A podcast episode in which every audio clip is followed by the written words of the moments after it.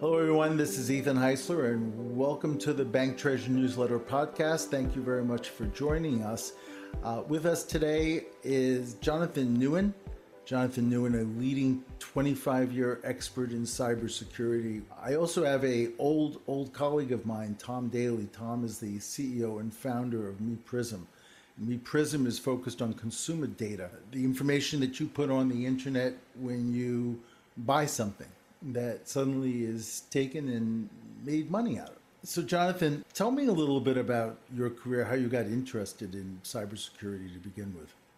Well, you know, way back in the day, I was actually trained as a diplomat for the U.S. government. And when I exited that, I got a call from a recruiter, what was then called Bell Atlantic, that said, hey, you know something about firewalls and network security. And that began my journey into cybersecurity.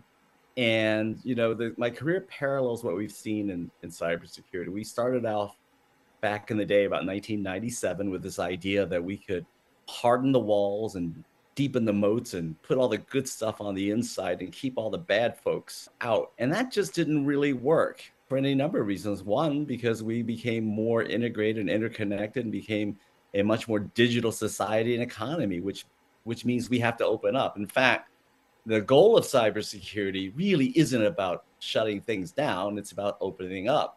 And so I spent the better part of 25 years working on different technologies and then platforms and then strategies ultimately on how to better detect and prevent data breaches. And the irony of all that is that we began in our careers with this idea that we could not only detect, but prevent data breaches. Now, in 2024, we operate from the outset with the idea that we assume breach. So I laughingly say that we're the only industry that fails upwards. So we start up with that idea, right? When we talk about cybersecurity, what exactly does that term encompass? Because you're talking about data breaches, but what, I mean, I think it's a broader sense than just data breach. What is that?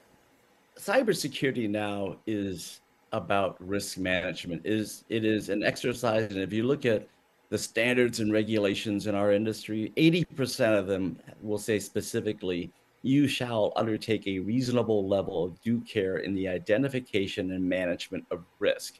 So cybersecurity is about managing and protecting and ensuring the confidentiality, integrity, and availability of data, what we call the CIA triad. And so that means your networks, your systems, your platforms, your partners, your employees. It's everything that touches and interacts with, processes, handles, curates, and stores data. So cybersecurity is about identifying and managing risks.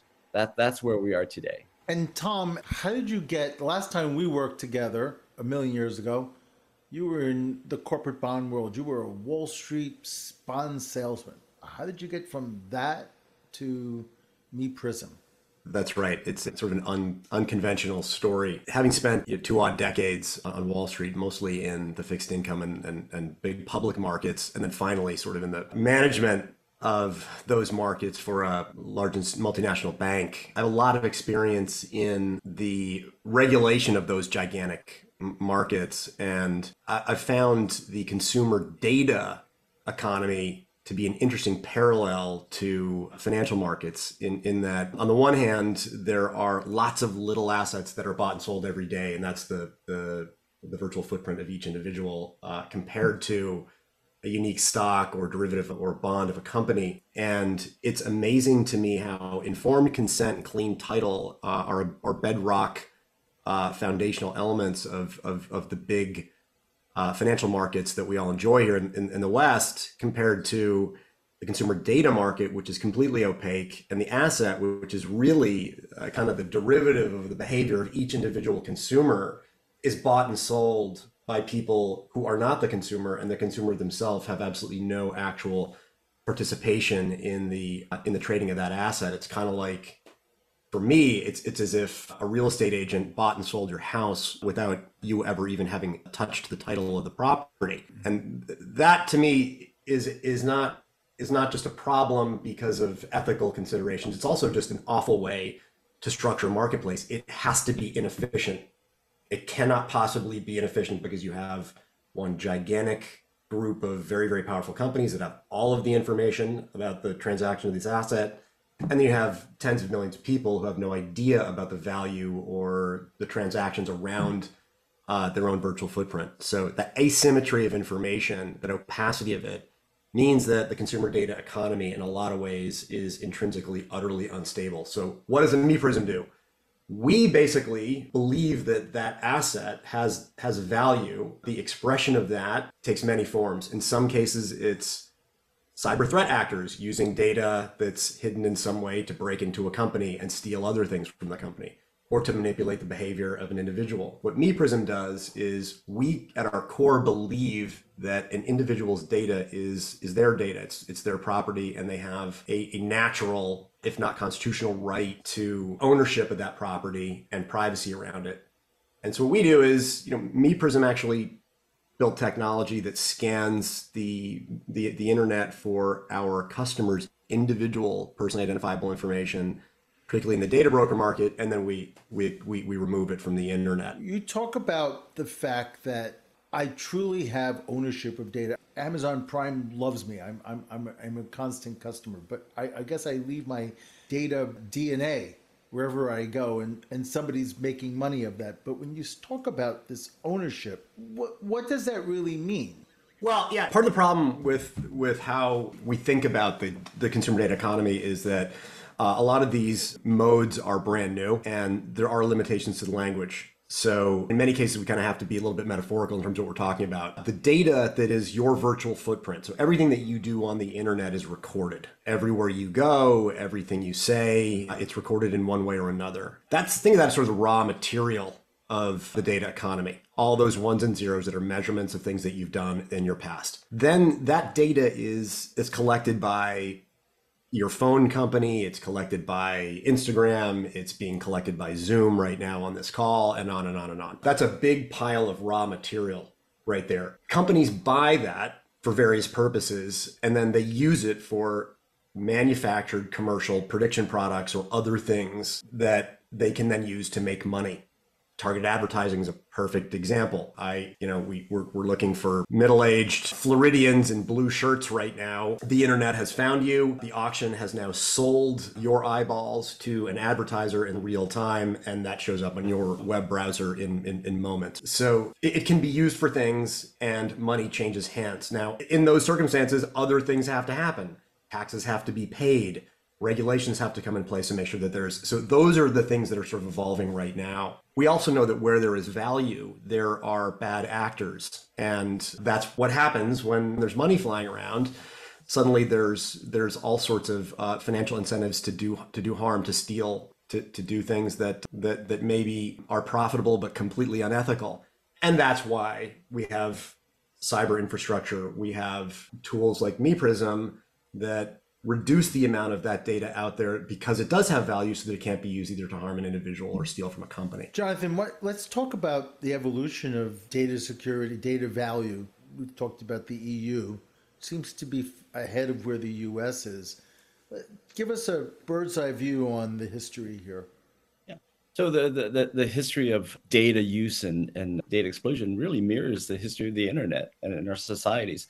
In the last 25 years, we've become more interconnected than ever before. As you said, we are more digital now in the way we conduct commerce and entertain ourselves than ever before. And so that generates a huge volume of data, as Tom alluded to earlier as well.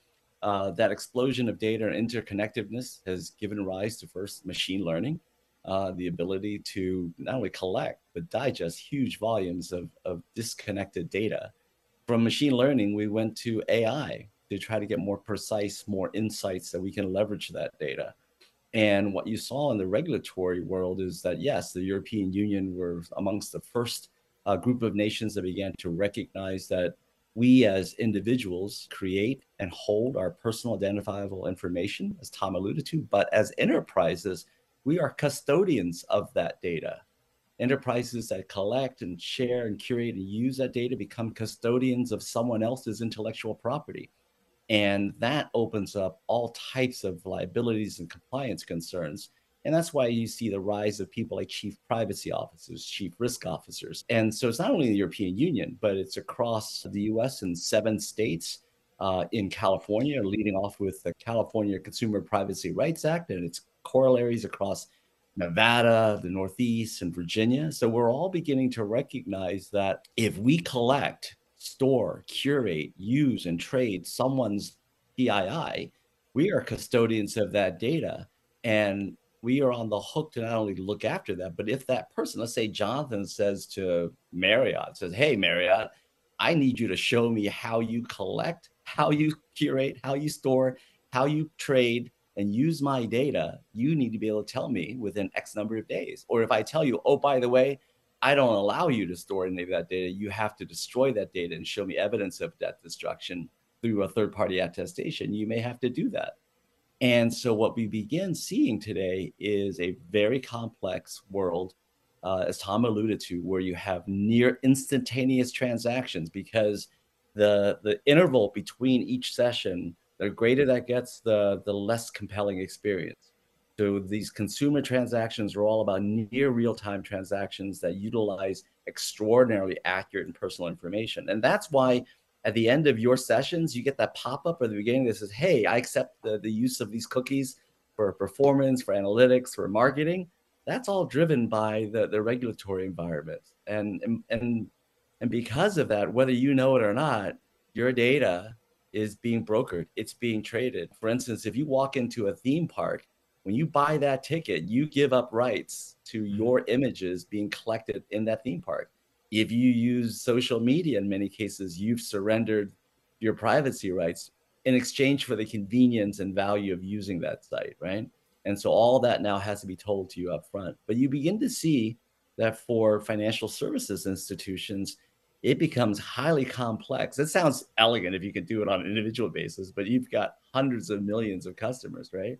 And to Tom's point, the sophistication of the attacks is advanced. The last data point that was publicly available was an FBI report at the end of 2022. So we're already dated, right? That showed 254 million records that had been compromised. And we're well north of that number today. And so that's why we assume breach. Now, I always assumed that data was being encrypted. And if data was being encrypted, that it would be difficult to steal, because unless you had the cipher key, you couldn't unlock the data. So can you talk to what this DNA that I leave? So we've been talking about simple, fundamental cybersecurity hygiene for 20 years. To this day, we're still talking about patch management, talking about configuration management, security awareness training, and encryption, right? Multi-factor authentication. The practical reality is this: we're failing on basics. And so not only are, in many cases, the information not encrypted because it inhibits the performance, right? So most enterprises have to make a decision, and some information is not encrypted. In fact, when you look at ransomware today, some 43% of all ransomware victims, especially financial services, will pay the ransom, not so much because they want the decryption key. What they're really worried about is someone, leaking out or publishing compromised PII. And so they're paying that data. And so, again, it's about how do you really understand where all the data that you've collected is? Who owns that data? What's the criticality of that data? And so some information, some data, unfortunately, isn't encrypted, right? And so you still have that perennial problem. So if my data is not encrypted, what can companies do to protect their data? Well, the first part is to understand, just whether you're an individual or an enterprise, what data do I have? If I'm a person, my personal identity, what types of PII do I have?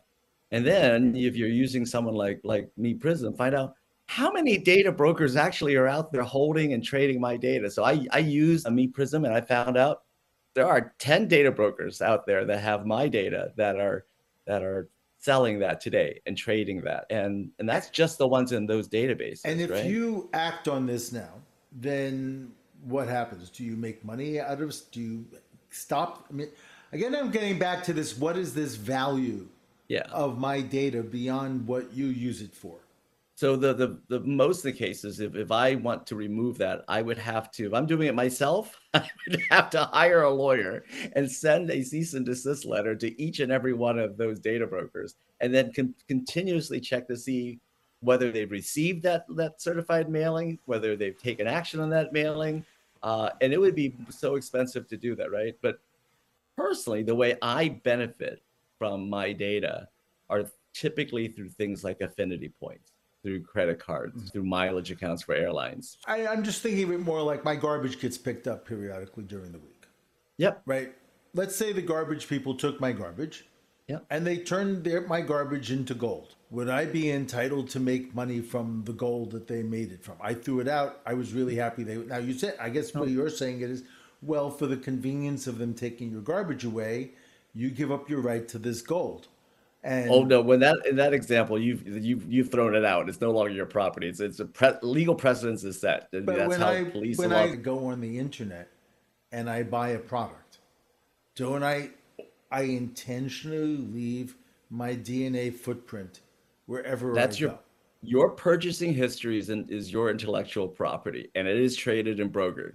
I guarantee you, your purchasing history for the last 25 years is in somebody's database, and it's actively being brokered so that you can find all the middle-aged men on Long Island who have this income set so that you can go to the following brands and sell that data. It is known down by the zip code with a high level of confidence interval, showing my MBA. So you had a 99.97 level of confidence interval that Ethan lives in this zip code. He probably lives in a 4 to 5 bedroom home. His median income is in excess of $350,000 a year. He's a type of person that has a proclivity for imported German cars and not Audis. So it's either a BMW or Mercedes. That's out there. It's already being traded. And in most cases. And I did not tell him any of this stuff, audience. So there is value. It's just like your intellectual property is like Michael Jackson's content and music. To this day, Elvis makes more money on his music dead than he ever did alive. And so it poses an interesting question. Does our intellectual property live and generate value long after we're gone? And the answer is yes. I mean, I was on a call with someone in marketing at a major financial services company, and they were saying they use purchasing history for things like siding and paint in New Jersey going back to 1910. To better understand how to market and target their products today. So yeah, it poses some interesting questions. Tom, Jonathan was talking earlier about duties of the employer towards data. There's tons of data that they're responsible for.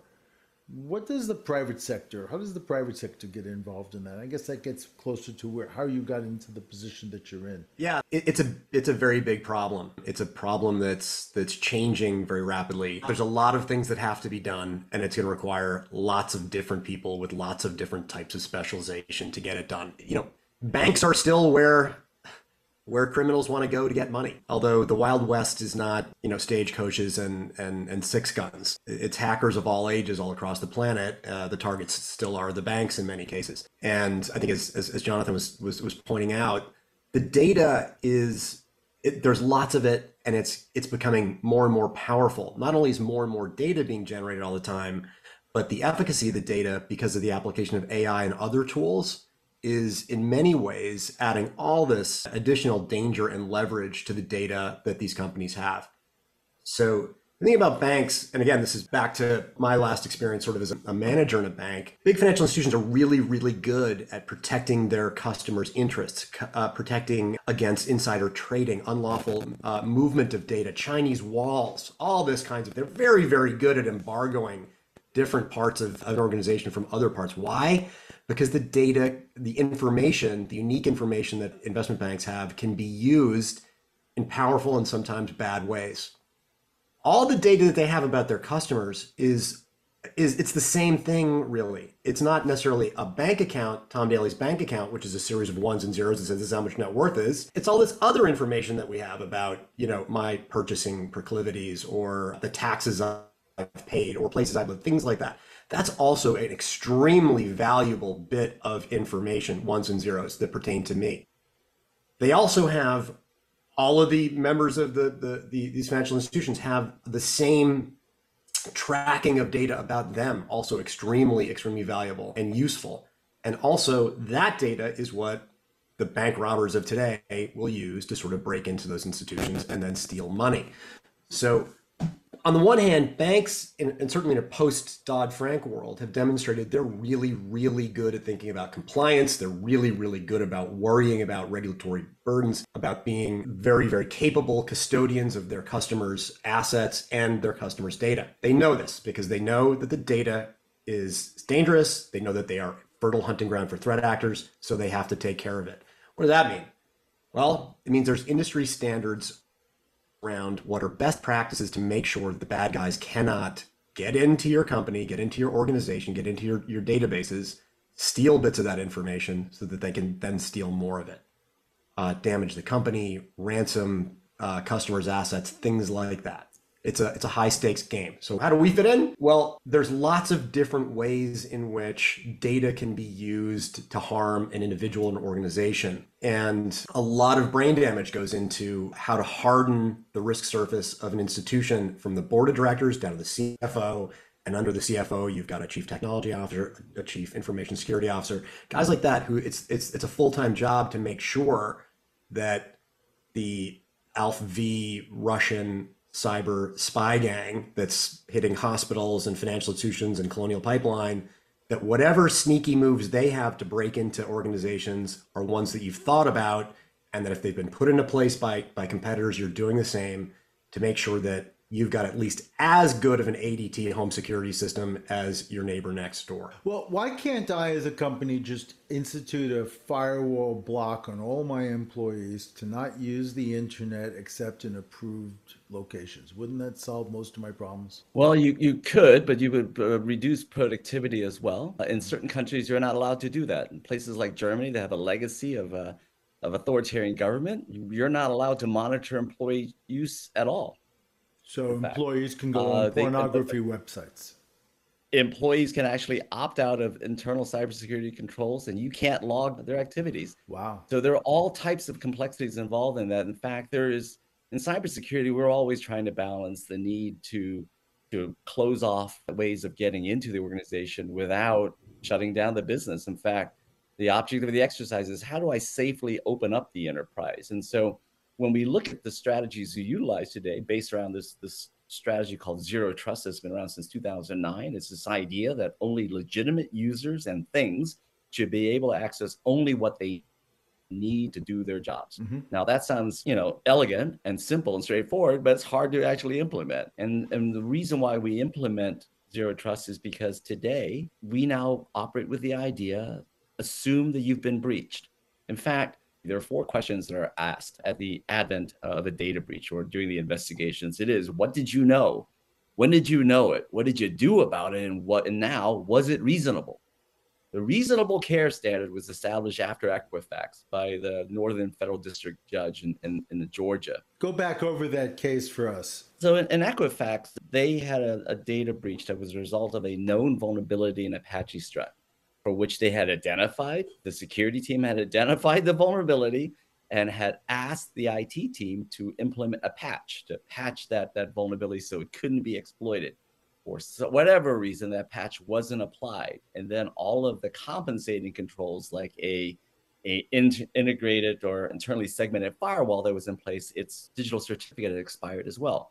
And so the judge ruled that because they knew the vulnerability existed, because they issued a request with a patch to be implemented, and because the compensating controls had also failed, that Equifax did not reasonably attend to identifying and managing risk. In fact, the reasonable care standard comes to English common law, 16th century almost, right? It is, what would a reasonable person do knowing what he or she knows at that moment in time? So think about what Tom has said. At this point in time, we know that cybersecurity is a huge challenge. For financial services, they spend about the third largest budget for IT on cybersecurity. We also know that breaches are inevitable. In fact, we assume breach is a standard operating procedure. We also know that there are people like ransomware as a service, distributed denial of service as a service, that whether you're talking about nation states, organized crime, it is a very high threat operating environment in IT today, right?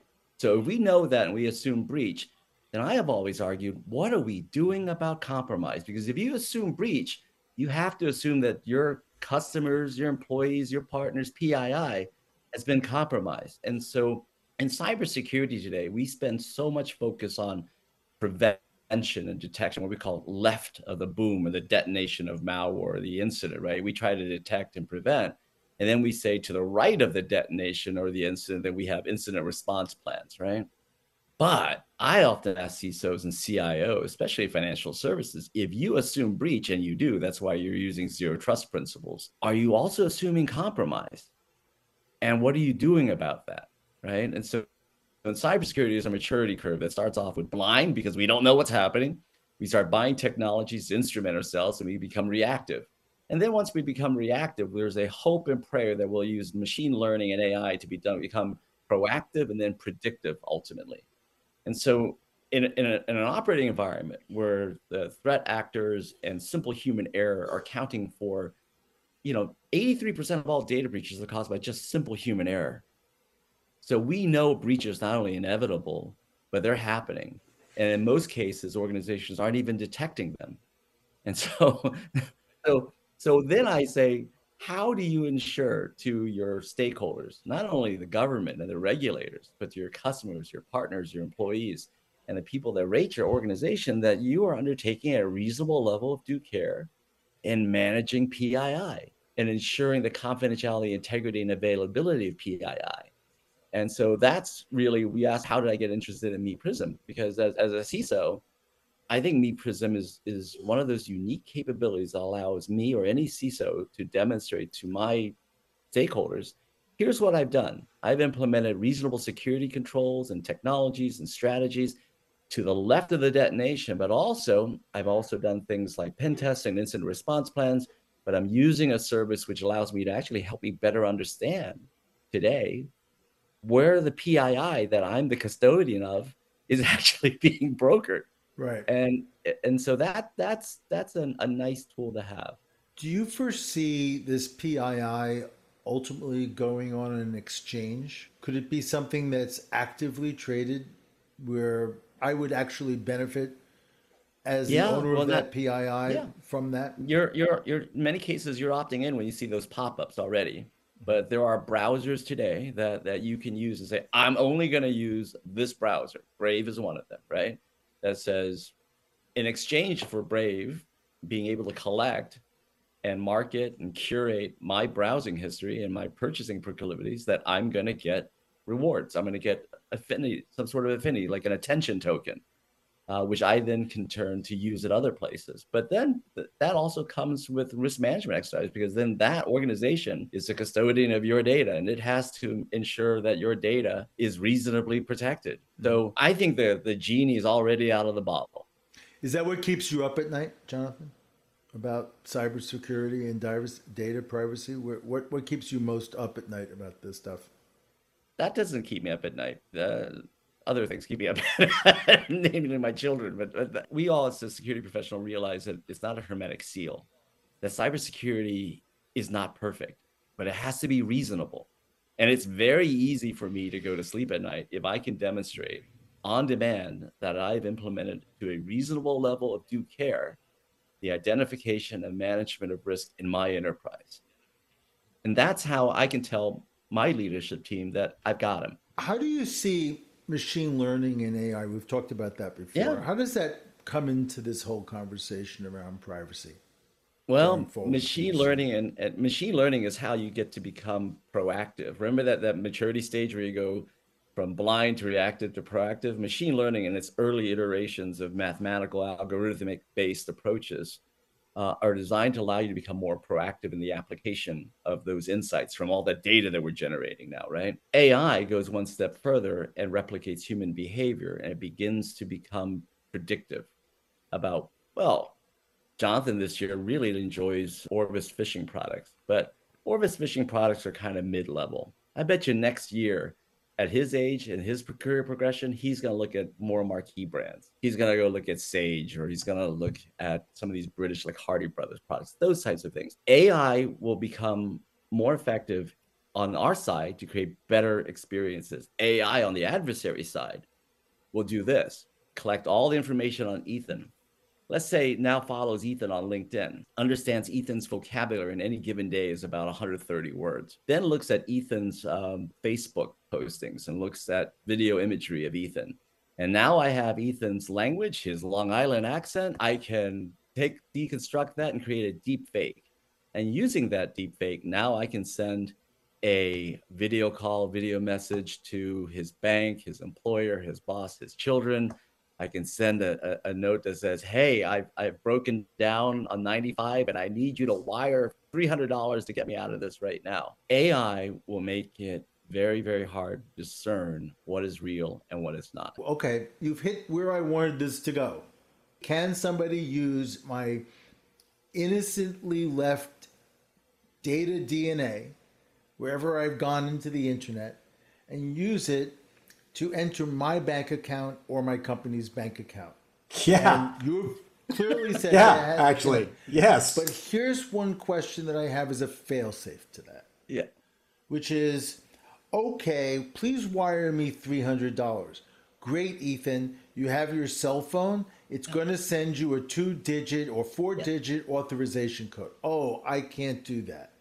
Yeah. Breaks down. Doesn't that create the fail-safe to all this? At some point, I have to open the door. Well, it depends. If you have to think about this. If you are a high net worth individual or a government official, and you are the target of a specific campaign of attacks, it's not just one attack, it's not one method of compromise. You know, you may have had a SIM swap attack on your phone, so that doesn't work there. What you have to put in place are mechanisms, multiple layers of defenses that negate the possibility of that happening. You know, one of the best things as individuals we can do is really not about credit monitoring, it's about credit freezes, right? It says that even if my data is compromised, no one can open a line of credit in my name. One of the things we need to do from the enterprise side of the house is security awareness training. We still talk about basics, configuration management, asset management, security awareness training, multi-factor authentication, security awareness training that says, under no circumstances will the CEO of this bank call the finance department or an email to the finance department or send a video chat to the finance department that says, I need you to make the following changes. Those sound like good governance things that all companies should be instituting. Don't you agree? I agree. But then again, you find yourself saying that most ransomware victims are being victimized by known variations of ransomware. And when you deconstruct the largest breaches in our history, they weren't the result of an advanced persistent threat actor. They weren't the result of anything more than failures in security hygiene, the lack of multi-factor authentication, the lack of actual monitoring. I can go on and tell you about failures in the intelligence community and the financial services and all verticals, right? So there is no one silver bullet, but there are multiple ways that you can manage that risk. So it goes back. At the end of this call, the listener should ask themselves, so what did I know? What do I know now? Well, I know that just about any organization, large or small, can be breached and the data compromised. I know that there's no silver bullet. I also know that they're going to ask me about what did I know, when did I know it, what did you do about it, and was it reasonable? And so if all I'm doing is focusing to the left of the incident and not enough to the right, post-incident, not only mitigation, but remediation to really know on a continuous basis that that data was actually removed and not redeployed, re-uploaded, is that reasonable, right? And so that's why whenever a CISO or security professional goes through their board and asks for money, right? I always tell them this to say, the answer is not whether you have enough, it's whether it's reasonable. Now that you've informed, in fact, if you look at the SEC guidance, the 8K filings about the requirement to declare if a breach has had a material effect on the enterprise within 4 days, how do you identify what is a material impact? And so for all enterprises, it comes down to, is this reasonable? And that's a decision that's made by the CFO, by the COO, the CIO, and the CISO, general counsel, and in many cases, outside counsel. What I was thinking of is that if I'm a company, could I come to you as the SEC or my regulator and say, well, this is what we did. All of my employees' data, I made anonymous. I stripped the name from it. You don't have a social security number. We have that. That's all hidden. That's all taken apart. But we use the rest of the data. Is that reasonable? Well, you can use the data, and someone like the SEC or your risk manager is going to ask you, If I put all that data into an AI platform and combine that data with other data sets that are available, could I reconstruct a complete set of information about that employee? And the answer is yes. So I think it behooves us, and as we think, this is why data and AI ethics is the #3 board concern, because in order to generate value in this type of economy, you have to use that data. And so how do we ensure that we are collecting, curating, storing, commercializing, ultimately destroying that data in an ethical way and in a transparent way? And then ultimately, how do we manage that risk? And so there's the genie's out of the bottle. You can't just say, I'm not going to use AI. It's going to be used. It's going to be used usually in financial services, private versions, not the public versions, of course. But yeah, and then I would say, on top of all those things that I've done to manage the risk of that PII being compromised, you know, I found a way to actually scour the internet to see if I've missed something. And oh, by the way, we always miss something, because I don't know of any CIO or CISO that says, I know at a 99.97 level of confidence interval everything that's on my network, every edge on my network. In fact, our networks are expanding every day, right? When I do see this, my kids have showed me this, that you can go on the internet and have an incognito system. Does that work? It does work to some degree, but then again, it's about scale and how do you ensure uniformity? We're talking about, especially financial services, you operate on a global basis, your partners, your third-party suppliers. There's no one thing that fits all. It's about understanding and managing risk. So I could describe that as the 9/11 syndrome. So it's not that they go through LaGuardia or JFK airport. They go through a Portland, Maine airport. Yeah, they go through your supplier. Way. Why don't you ask some of the major retailers who were compromised because of a contractor? Why don't you ask the Office of Personnel Management that was compromised by a supplier? And that's why in the DOD and the federal government, you have a cyber maturity certification model now, right? And so demonstrating all those things around reasonable care. That's why you just alluded to the fact that we live and operate in very porous networks, and we're more interconnected than ever before. So the challenge is that how do you manage risks? And so I always say, look, do everything you can in traditional methods, but also go one step beyond. Go one step beyond just your incident response plan. And then that's why, as a CISO, why I would definitely use this MePrism capability, because it allows me to do that at scale. And not only scale, but consistently. Right. There's more conversation here, guys. I think we'll have to do this again. Maybe have you, and I should have some of our other fintech companies that I've spoken to come on this podcast sometime. But Tom, I just wanted to, before we close, talk a little bit about what you see the industry that you're working in and where it's evolving. There was the one thing that has really struck me about privacy tech is the profusion of companies in the space. Where do you see this industry headed? Well, you know, I think that there's definitely room for some consolidation, but I think that cybersecurity in general as a discipline is so fluid and protean that it's very, very difficult to say at this point exactly what things are going to look like 3 months or 3 years from now. The rate of change is also increasing. You know, for example, we're talking about AI a few moments ago. The cybersecurity team at IBM did an interesting sort of research experiment earlier in the year where they tried to design an effective spear phishing campaign, and their team, it takes about 16 hours to put together a robust spear phishing campaign. That's you create a dossier about the target organization you're going to go after. You collect enough information about them that you can successfully trick them into thinking that you are a lawful entrant into their system. Using AI and the same kind of data, it now takes about 5 minutes. So 16 hours for a proficient, one of the best cyber teams on the planet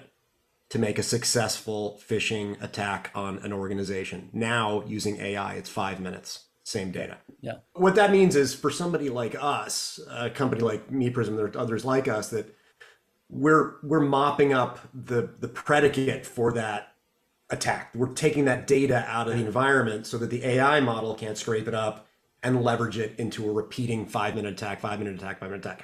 So I think the way that companies like ours fit into this, it's not completely clear how that's going to pan out over the next year or two, but I can say that there's a need for more and more responses as the leverage gets introduced into the system, and that's AI. We are using AI on the other side for other aspects of attacking the problem, but those types of things are going to keep the market extremely unstable, very rapidly changing, and hopefully up to the task of addressing what are more and more sophisticated, powerful, and emboldened cyber threat actors. It's going to be a busy couple of years, I'll tell you that, Ethan. Well, as both you and Jonathan have impressed on me today, this should be one of the leading issues in the board of directors for any financial institution out there today. So I want to thank you both for joining me on the podcast. Tom Daly, CEO and founder of MePrism, and Jonathan Nguyen, a leading cybersecurity expert and 25-year veteran in this space. So I really want to thank you for your insights. I think